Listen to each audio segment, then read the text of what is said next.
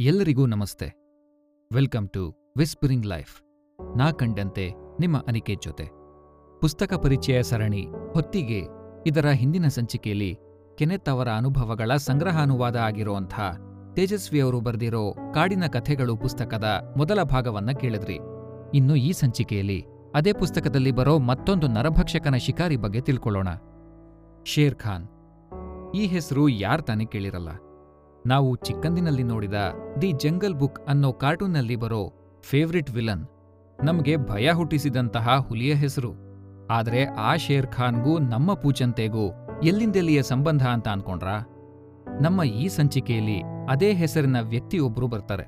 ಮತ್ತೆ ಅವರು ಈ ಹುಲಿ ಶಿಕಾರಿಲಿ ಒಂದು ಪ್ರಮುಖವಾದಂತಹ ಪಾತ್ರ ವಹಿಸ್ತಾರೆ. ಆದ್ರೆ ಜಂಗಲ್ ಬುಕ್ನ ಆ ಶೇರ್ ಖಾನ್ಗೆ ಸಂಪೂರ್ಣ ತದ್ವಿರುದ್ಧವಾದ ವ್ಯಕ್ತಿತ್ವ ಇವ್ರದಾಗಿರುತ್ತೆ. ಈ ಕಥೆಯ ಶೇರ್ ಖಾನ್ ಒಬ್ಬ ಧೈರ್ಯಶಾಲಿ ಮತ್ತು ಒರಟು ವ್ಯಕ್ತಿ. ಹೆಸರಿಗೆ ತಕ್ಕ ಹಾಗೆ ಇದ್ದ ಅವನ ವ್ಯಕ್ತಿತ್ವ ಕೆನೆತ್ ಅವ್ರಿಗೆ ತುಂಬಾನೇ ಹಿಡಿಸುತ್ತೆ. ಹಾಗಾಗಿ ಅವನ ಹಳ್ಳಿಗೆ ಹೋದಾಗ್ಲೆಲ್ಲ ಅವನ ಮನೆಗೆ ಭೇಟಿ ನೀಡಿ ಚಾ ಕುಡಿಯೋದು ಒಂದು ಅಭ್ಯಾಸವಾಗಿ ಹೋಗಿರುತ್ತೆ.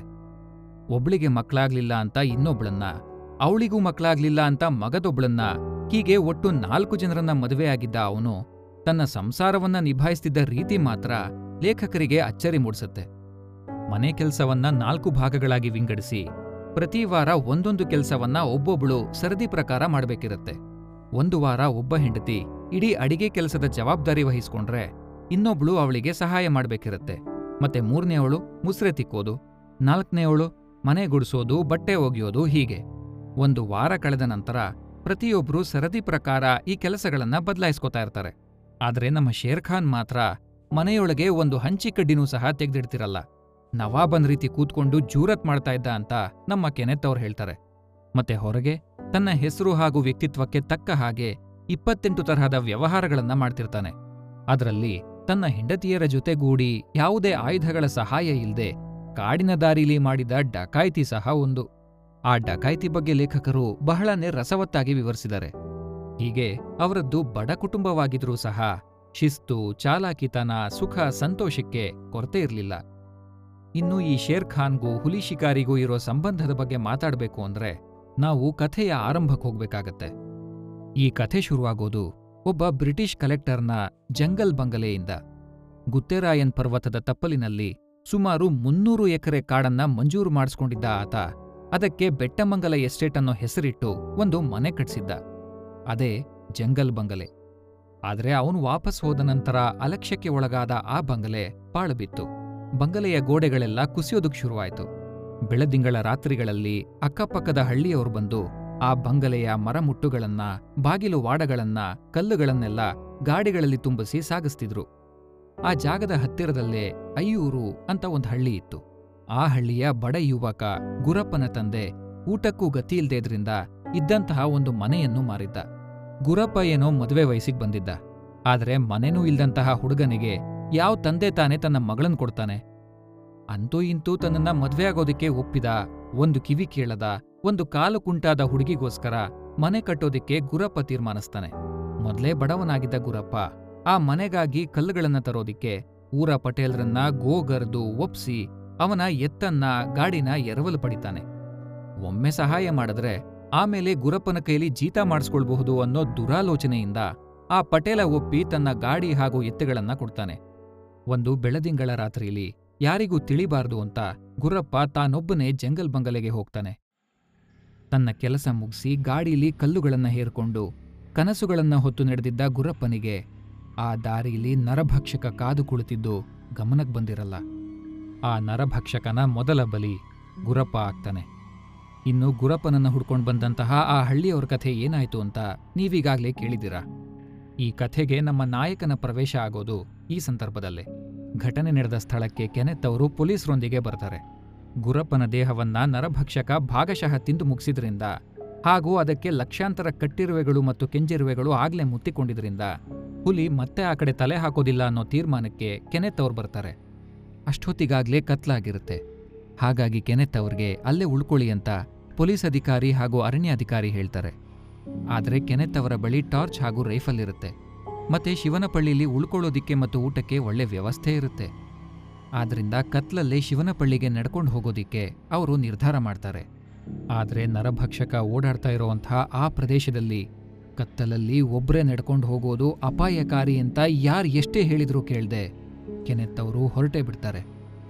ಮುಂದೆ ನಡೆಯೋ ಘಟನೆಗಳನ್ನು ತೇಜಸ್ವಿ ಅವರ ಪದಗಳಲ್ಲೇ ಕೇಳ್ತಾ ಆ ರೋಚಕ ಕ್ಷಣಗಳಿಗೆ ನೀವು ಸಹ ಸಾಕ್ಷಿಯಾಗಿ. ಅಯ್ಯೂರಿಂದ ಶಿವನಪಳ್ಳಿಗೆ ಹೋಗೋ ದಾರಿ ಗುಡ್ಡದ ಇಳಿಜಾರ್ನಲ್ಲಿತ್ತು. ದಾರಿ ಕಣಿವೆಲಿ ಇಳಿದಿಳಿದಂತೆಲ್ಲ ಮರಗಳು ಎತ್ತರವಾಗ್ತಾ ಬಿದಿರಿನ ಕಾಡು ದಟ್ಟವಾಗಿತ್ತು. ಕತ್ತಲು, ಮೌನ ಸ್ನಿಗ್ಧವಾಗಿತ್ತು. ನನ್ನ ಟಾರ್ಚಿನ ಪ್ರಕಾಶ ಜ್ವಾಜ್ವಲ್ಯಮಾನವಾಗಿ ಕತ್ತಲಲ್ಲಿ ಗಿಡಮರಗಳ ಮೇಲೆ ಬೀಳ್ತಾ ಇತ್ತು. ನಡೆಯುವಾಗ ಇದ್ದಕ್ಕಿದ್ದಂತೆ ನನ್ನ ಮನಸ್ಸೊಳಗೆ ಯಾವುದೋ ವಿಚಿತ್ರವಾದ ಗಲಿಬಿಲಿ ಆರಂಭ ಆಯಿತು. ಹೃದಯದೊಳಗೆ ಯಾವುದೋ ಅವ್ಯಕ್ತ ಭೀತಿ ಶುರುವಾಯಿತು. ನನಗೆ ಯಾವ ಸದ್ದು ಕೇಳಿರಲಿಲ್ಲ. ಅಥವಾ ಯಾವ ಪ್ರಾಣಿಯ ಭೀತಸ್ವರದ ಎಚ್ಚರಿಕೆಯೂ ಕೇಳಿರಲಿಲ್ಲ. ಸುತ್ತಮುತ್ತೆಲ್ಲ ನಿಶಬ್ದ ಆವರಿಸಿತ್ತು. ನಾನು ನಡೆಯುವಾಗ ಕ್ಯಾನ್ವಾಸ್ ಗೂಡ್ಸು ಎಲೆಗಳನ್ನು ಒತ್ತೋ ಶಬ್ದ ಮಾತ್ರ ಕೇಳಿಸ್ತಿತ್ತು. ನಿಧಾನವಾಗಿ ಭಯ ಉಲ್ಬಣಿಸ್ತಾ ಹೋಯಿತು. ಕೊನೆಗೆ ತಾಳಲಾರದೆ ಚಕ್ಕನೆ ನಿಂತು ರೈಫಲನ್ನು ಟಾರ್ಚನ್ನು ಹಿಡಿದು ಸರಕ್ಕನೆ ಹಿಂದಕ್ಕೆ ತಿರುಗಿ ನೋಡಿದೆ. ಹುಲಿಯ ಕಣ್ಣುಗಳು ಟಾರ್ಚಿನ ಬೆಳಕಿನಲ್ಲಿ ಹೊಳಿತಾ ನನ್ನತ್ತ ನೋಡ್ತಾ ಇರುತ್ತೆ ಅಂತ ಅಂದ್ಕೊಂಡೆ ಆದರೆ ಹಿಂದ್ಗಡೆ ಏನೂ ಇರಲಿಲ್ಲ. ಒಂದು ಮಿಣುಕು ಹುಳು ಸಹ ಮಿನುಗಲಿಲ್ಲ. ಯಾವ ಸದ್ದು ಕೇಳಲಿಲ್ಲ. ಮತ್ತ್ಯಾಕೆ ನನ್ನ ಹೃದಯದಲ್ಲಿ ಇಷ್ಟೊಂದು ಕಾತರ, ಕಳವಳ ಅಂತ ನನ್ನ ಬಗ್ಗೆ ನನಗೆ ಅಚ್ಚರಿಯಾಯಿತು. ಹುಲಿ ನನ್ನ ಕಂಡಿರಲಿಲ್ಲ. ಅಥವಾ ಅದು ನಡೆದಾಡೋ ಸದ್ದು ಕೂಡ ಕೇಳಿರಲಿಲ್ಲ. ಆದರೆ ನನ್ನ ಯಾವುದೋ ಆರನೇ ಇಂದ್ರಿಯ ಒಂದು ಹುಲಿ ಖಚಿತವಾಗಿ ಅಲ್ಲಿರೋದನ್ನು ಮತ್ತು ಕೊಂಚ ದೂರದಿಂದ ಸದ್ದಿಲ್ಲದೆ ನನ್ನನ್ನು ಹಿಂಬಾಲಿಸ್ತಾ ಇದೆ ಅನ್ನೋದನ್ನು ಸ್ಪಷ್ಟವಾಗಿ ಹೇಳ್ತಾ ಇತ್ತು. ಕಾಡ್ನಲ್ಲಿ ಪ್ರಾಣಾಂತಿಕ ಪರಿಸ್ಥಿತಿಗಳಲ್ಲಿ ಮನುಷ್ಯನ ಪ್ರತಿಕ್ರಿಯೆಗಳು ಎರಡು ರೀತಿಯಲ್ಲಿ ವರ್ತಿಸುತ್ತವೆ. ಗೀಳಿಡ್ತಾ ಕಾಡಾನೆಯೊಂದು ನಿಮ್ಮತ್ತನ್ನು ಗೋವಾಗ, ಅಥವಾ ಘರ್ಜಿಸುತ್ತಾ ಹುಲಿಯಾಗಲಿ ಚಿರತೆಯಾಗಲಿ ನಿಮ್ಮ ಕಡೆ ಚಿಮ್ಮೋವಾಗ, ಇದ್ದಕ್ಕಿದ್ದಂತೆ ಧೈರ್ಯ ಹುಡುಗಿ ನಿಮ್ಮ ಕಾಲುಗಳು ತಂತಾನೆ ಓಡತೊಡಗುತ್ತವೆ. ಅಥವಾ ಕಾಲುಗಳು ನಿರ್ಬಲವಾಗಿ ನಿಂತಲ್ಲಿಂದ ಎತ್ತಿಡಲಾರದೆ ಭೂಮಿಗೆ ಬೇರು ಬಿಟ್ಟಂತೆ ಸ್ಥಗಿತವಾಗಿ ಬಿಡುತ್ತವೆ. ಇಂಥ ಸಂದರ್ಭಗಳಲ್ಲಿ ಮನುಷ್ಯರು ಗಾಬರಿ ಬೀಳದೆ ಸ್ಪಷ್ಟವಾಗಿ ಆಲೋಚಿಸೋದು ವಿರಳ. ಆಲೋಚಿಸೋದಿಕ್ಕೆ ಸಮಯ ಸಿಗೋದಂತೂ ಇನ್ನೂ ವಿರಳ. ಆದರೆ ಈಗ ಈ ಸಂದರ್ಭದಲ್ಲಿ ನನ್ನೆದುರು ಯಾವುದೇ ಘೀಳಿಡೋ ಕಾಡಾನೆನೂ ಇರಲಿಲ್ಲ ಅಥವಾ ಘರ್ಜಿಸೋ ನರಭಕ್ಷಕನೂ ಇರಲಿಲ್ಲ. ಇದ್ದಿದ್ದು ಕೇವಲ ನಿಶಬ್ದ. ಮತ್ತು ನನ್ನ ಬುದ್ಧಿಗೆ ನಿಲುಕದ ಮೂಲಗಳಿಂದ ಬರ್ತಾ ಇದ್ದ ಎಚ್ಚರಿಕೆಯಷ್ಟೇ ಆದರೆ ಅವ್ಯಕ್ತವಾಗಿ ಆ ಜಾಗದಿಂದ ಕೂಡಲೇ ಓಡ್ ಹೋಗಬೇಕು ಅಂತ ನನ್ನ ಮನಸ್ಸು ಹೇಳ್ತಾ ಇತ್ತು. ಎಷ್ಟು ಜೋರಾಗಿ ಸಾಧ್ಯವೋ ಅಷ್ಟು ವೇಗವಾಗಿ ಅಲ್ಲಿಂದ ಓಡ್ ಹೋಗಬೇಕು ಅಂತ ಕಾಲುಗಳು ಚಡಪಡಿಸಿದ್ವು. ಅದನ್ನು ತಡೆದು ಸ್ಪಷ್ಟವಾಗಿ ಯೋಚಿಸೋದಕ್ಕೆ ನನ್ನೆಲ್ಲ ತಾಳ್ಮೆ ಹಾಗೂ ಸಂಯಮವನ್ನ ನಾನು ಉಪಯೋಗಿಸಬೇಕಾಯಿತು. ಹುಲಿಗೆ ಬೇಕಾಗಿದ್ದಿದ್ದು ನಾನು ಭೀತಿಯಿಂದ ಓಡೋದು. ಎಲ್ಲ ಹುಲಿಗಳು ನರಭಕ್ಷಕಗಳು ಮಾಡೋದೇ ಅಷ್ಟು. ತಮ್ಮ ಬಗ್ಗೆ ತಮ್ಮ ಎದಿರಾಳಿಗಳ ಎದೆಯಲ್ಲಿ ಭಯ ಭೀತಿನ ಹುಟ್ಟಿಸಿ ಅನಂತರ ಅವನ್ನು ಸುಲಭವಾಗಿ ಕೊಲ್ಲುತ್ತವೆ ನನಗೆ ಗೊತ್ತಾಯಿತು. ನಾನೀಗ ನನ್ನ ಹಿಂದಿರೋ ಈ ಅದೃಶ್ಯ ನರಭಕ್ಷಕನ ದಾಡೆಗಳಿಂದ ಪ್ರಾಣ ಉಳಿಸ್ಕೋಬೇಕು ಅಂದರೆ ಓಡೋದಲ್ಲ. ಅದಕ್ಕೆ ಸಂಪೂರ್ಣ ತದ್ವಿರುದ್ಧವಾಗಿ ವರ್ತಿಸಬೇಕು ಅಂತ. ನರಭಕ್ಷಕ ಹಿಂದೆ ಎಲ್ಲೋ ಪೊದೆಗಳ ಕಡೆಯಿಂದ ಮೆಲ್ಲಗೆ ನನ್ನನ್ನು ಹಿಂಬಾಲಿಸ್ತಾ ಇದೆ. ಅಥವಾ ಮುಂದೆ ಹೋಗಿ ಯಾವುದೋ ಪೊದೆಯ ಮರೆಯಲ್ಲಿ ಜಿಗಿಯೋದಕ್ಕೆ ಸಿದ್ಧವಾಗಿ ಕುಳಿತಿದೆ. ಇಲ್ಲ ಅಂದರೆ ಅಕ್ಕಪಕ್ಕದಲ್ಲಿ ಎಲ್ಲಾದರೂ ಇರ್ಬೋದು. ಕತ್ತಲಲ್ಲಿ ನನ್ನ ಟಾರ್ಚಿನ ಪ್ರಕಾಶಮಾನವಾದ ಬೆಳಕು ಕತ್ತಲನ್ನ ಅತ್ತಿತ್ತ ಸೀಳಿ ಬೀಳ್ತಾ ಇರೋದ್ರಿಂದ ಅದು ಸಂಶಯದಿಂದಷ್ಟೇ ಇನ್ನೂ ನನ್ನ ಮೈ ಮೇಲೆ ಹಾರದೆ ಸುಮ್ಮನೆ ಇದೆ. ಇಲ್ಲ ಅಂತಿದ್ರೆ ಇಷ್ಟೊತ್ತಿಗಾಗಲೇ ಅದು ನನ್ನ ಮೇಲೆ ದಾಳಿ ಮಾಡಿರ್ತಿತ್ತು. ಇದೇ ನನ್ನನ್ನು ಚಿಂತೆಗೀಡು ಮಾಡಿದ್ದು ನಾನು ವೇಗವಾಗಿ ಯೋಚಿಸಿದೆ.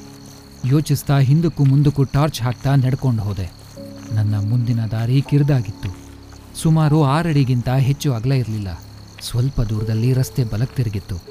ಆ ತಿರುವಿನಲ್ಲಿ ಒಂದು ದೊಡ್ಡ ಬಂಡೆ ಇರೋದು ನನಗೆ ಟಾರ್ಚ್ ಬೆಳಕಲ್ಲಿ ಕಾಣಿಸ್ತು. ಒಂದು ಕಡೆ ಇಳಿಜಾರಾಗಿದ್ದ ಆ ಬಂಡೆ ಸುಮಾರು ಎಂಟಡಿ ಎತ್ತರ ಇರ್ಬೋದು. ನಾನೇನಾದರೂ ಜೋರಾಗಿ ಓಡಿದ್ರೆ ಆ ವೇಗಕ್ಕೆ ಅದರ ಮೇಲೆ ನಡ್ಕೊಂಡು ಹತ್ತೋದಕ್ಕೆ ಸಾಧ್ಯ ಇತ್ತು. ನಾನೀಗ ಆ ನರಭಕ್ಷಕ ನನ್ನನ್ನು ನಿಜವಾಗ್ಲೂ ಹಿಂಬಾಲಿಸ್ತಾ ಇದ್ದಾನೋ ಇಲ್ವೋ ಅಂತ ಪತ್ತೆ ಮಾಡೋದಕ್ಕೆ ಒಂದು ಉಪಾಯ ಹೂಡಿದೆ. ಇದನ್ನೆಲ್ಲ ನಾನು ನಿಧಾನವಾಗಿ ನಡೀತಾ ಯೋಚಿಸ್ತಾ ಇದ್ದೆ. ಬಂಡೆ ಹತ್ತಿರ ಆಗ್ತಾ ಇತ್ತು. ಸುಮಾರು ನೂರು ಗಜ ದೂರದಲ್ಲಿ ಬಂಡೆ ಇತ್ತು. ಆದರೆ ಓಡೋದಕ್ಕೆ ಅದು ತುಂಬ ದೂರ ಅನ್ನಿಸ್ತು. ದಾಳಿ ಮಾಡೋವಾಗ ಹುಲಿಯ ವೇಗ ಏನಿರುತ್ತೆ ಅಂತ ನನಗೆ ಚೆನ್ನಾಗಿ ಗೊತ್ತಿದೆ. ನಾನು ಬಂಡೆ ತಲುಪೋ ಮೊದಲೇ ಮಿಂಚಿನ ವೇಗದಲ್ಲಿ ನನ್ನ ಮೇಲೆ ದಾಳಿ ಮಾಡೋದಕ್ಕೆ ಅದಕ್ಕೆ ಸಾಧ್ಯ ಇತ್ತು. ಅಷ್ಟರಲ್ಲಿ ಬಂಡೆ ಸುಮಾರು ಐವತ್ತು ಗಜದಷ್ಟು ಹತ್ತಿರ ಆಯಿತು. ಈಗ ಸರಿಯಾದ ಸಮಯ ಅಂದ್ಕೊಂಡು ನನ್ನ ಕೋವಿಯ ಬಿಲ್ಲನ್ನು ಏರಿಸ್ಕೊಂಡು ಯಾವ ಕ್ಷಣ ಬೇಕಾದರೂ ಗುಂಡು ಹಾರಿಸೋದಕ್ಕೆ ಸಿದ್ಧವಾಗಿ ಒಮ್ಮೆ ಆ ಟಾರ್ಚ್ನ ಬೆಳಕಿನಲ್ಲಿ ಆ ಬಂಡೆಯ ಉದ್ದ, ಅಗಲ, ಆಕಾರ, ಎತ್ತರಗಳನ್ನು ಮನಸ್ಸಿನಲ್ಲೇ ಖಚಿತಪಡಿಸ್ಕೊಂಡೆ. ಇದ್ದಕ್ಕಿದ್ದ ಹಾಗೆ ಟಾರ್ಚ್ ಆರಿಸಿ ನನ್ನ ಕೈಲಾದಷ್ಟು ವೇಗದಲ್ಲಿ ಆ ಬಂಡೆ ಕಡೆ ಓಡಿದೆ. ಟಾರ್ಚ್ ಆರಿಸ್ತಿದ್ದ ಹಾಗೆ ಕಣ್ಣಿಗೆ ಕತ್ಲೆ ಕವಿತು. ಅದಕ್ಕೆ ನಾನು ಬಂಡೆ ಇರೋ ಜಾಗನ, ದೂರನ ಮೊದಲೇ ಖಚಿತಪಡಿಸ್ಕೊಂಡಿದ್ದು. ಈಗ ಹುಲಿಗೆ, ಅದರ ಎದುರಾಳಿಯ ತಂತ್ರವನ್ನು ಅರ್ಥ ಮಾಡ್ಕೊಳ್ಳೋದಿಕ್ಕೆ ಒಂದೆರಡು ಕ್ಷಣ ಬೇಕಾಗಿದೆ. ನಾನು ಬಂಡೆ ಕಡೆ ಓಡಬೇಕಾದ್ರೆ ಹುಲಿ ಇರೋದು ನನ್ನ ಭ್ರಮೆ ಇರ್ಬೋದು ಅಂತ ಅನುಮಾನಿಸ್ತಿದ್ದೆ. ಅಷ್ಟರಲ್ಲಿ ಎದೆ ನಡಗಿಸೋ ರೀತಿ ಬೆನ್ನ ಹಿಂದಿನಿಂದ ಹುಲಿಯ ಘರ್ಜನೆ ಕೇಳಿಸ್ತು. ನಾನು ಓಡಿದ್ದನ್ನು ನೋಡಿ ನರಭಕ್ಷಕ ತನ್ನ ಅಂತಿಮ ದಾಳಿಯನ್ನು ಆರಂಭಿಸಿತ್ತು. ಬೆನ್ನ ಹಿಂದಿನಿಂದ ಘರ್ಜನೆ ಕೇಳಿ, ನಾನು ಇನ್ನೂ ಜೋರಾಗಿ ಓಡೋದಕ್ಕೆ ಪ್ರಯತ್ನಪಟ್ಟೆ, ಆದರೆ ಆಗಲಿಲ್ಲ. ಯಾಕೆ ಅಂದರೆ ನಾನು ಓಡ್ತಾ ಇದ್ದಿದ್ದೆ ನನ್ನ ಗರಿಷ್ಠ ವೇಗದಲ್ಲಿ. ನಾನು ಹುಲಿಗಿಂತ ಕೆಲವೇ ಅಡಿಗಳ ಮುಂಚೆ ಬಂಡೆನ ತಲುಪಿದ್ದೆ. ಬಂಡೆಯ ಇಳಿಜಾರಿನ ಮೇಲೆ ಚಿಮ್ಮಿ ನೆತ್ತಿಯತ್ತ ಹತ್ತಿ ಚಕ್ಕನೆ ತಿರುಗಿ ಟಾರ್ಚ್ ಹತ್ತಿಸಿದೆ. ಹುಲಿ ಸರಿಯಾಗಿ ಬಂಡೆಯ ಬುಡದಲ್ಲಿತ್ತು ನನ್ನ ಮೇಲೆ ಜಿಗಿಯೋದಕ್ಕೆ ತಯಾರಾಗಿ ನೆಲದ ಮೇಲೆ ಕೌಚಿ ಕುಳಿತಿತ್ತು. ನನ್ನ ಕೋವಿಯ ಗುಂಡು ಭೀಕರ ಆಸ್ಫೋಟನೆಯೊಂದಿಗೆ ಹಾರಿತು. ಆ ಸದ್ದಿಗೆ ಬೆದರಿದ ಹುಲಿ ಹಿಮ್ಮುಗವಾಗಿ ಒಂದು ಪಲ್ಟಿ ಹೊಡಿತು. ಅಷ್ಟರಲ್ಲಿ ನನ್ನ ರೈಫಲ್ನಲ್ಲಿ ಇನ್ನೊಂದು ಗುಂಡು ಸಿದ್ಧವಾಗಿತ್ತು. ಮತ್ತೆ ಹುಲಿಗೆ ಗುರಿ ಹಿಡಿದು ಗುಂಡು ಹಾರಿಸಿದೆ. ಏನೂ ಆಗಲಿಲ್ಲ. ಗುಂಡು ಸಿಡಿಲಿಲ್ಲ.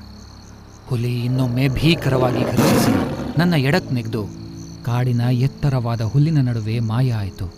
ಅದರ ಕಡೆಗೆ ನಾನು ಇನ್ನೊಂದು ತೋಟ ತುಂಬಿ ಗುಂಡು ಹಾರಿಸಿದೆ. ಆದರೆ ಹುಲಿ ಕಾಡಿನಲ್ಲಿ ಮಾಯ ಆಯಿತು.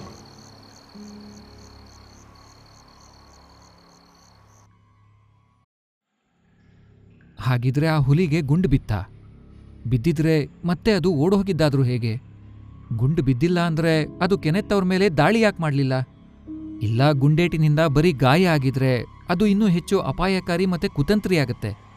ಆಗ ಪಾಪ ಹಳ್ಳಿಯವ್ರ ಕಥೆ, ಮತ್ತೆ ಅದನ್ ಬೇಟೆಯಾಡಬೇಕು ಅಂತಿರೋ ನಮ್ಮ ಲೇಖಕರ ಕಥೆ? ನನಗರ್ಥ ಆಗತ್ತೆ.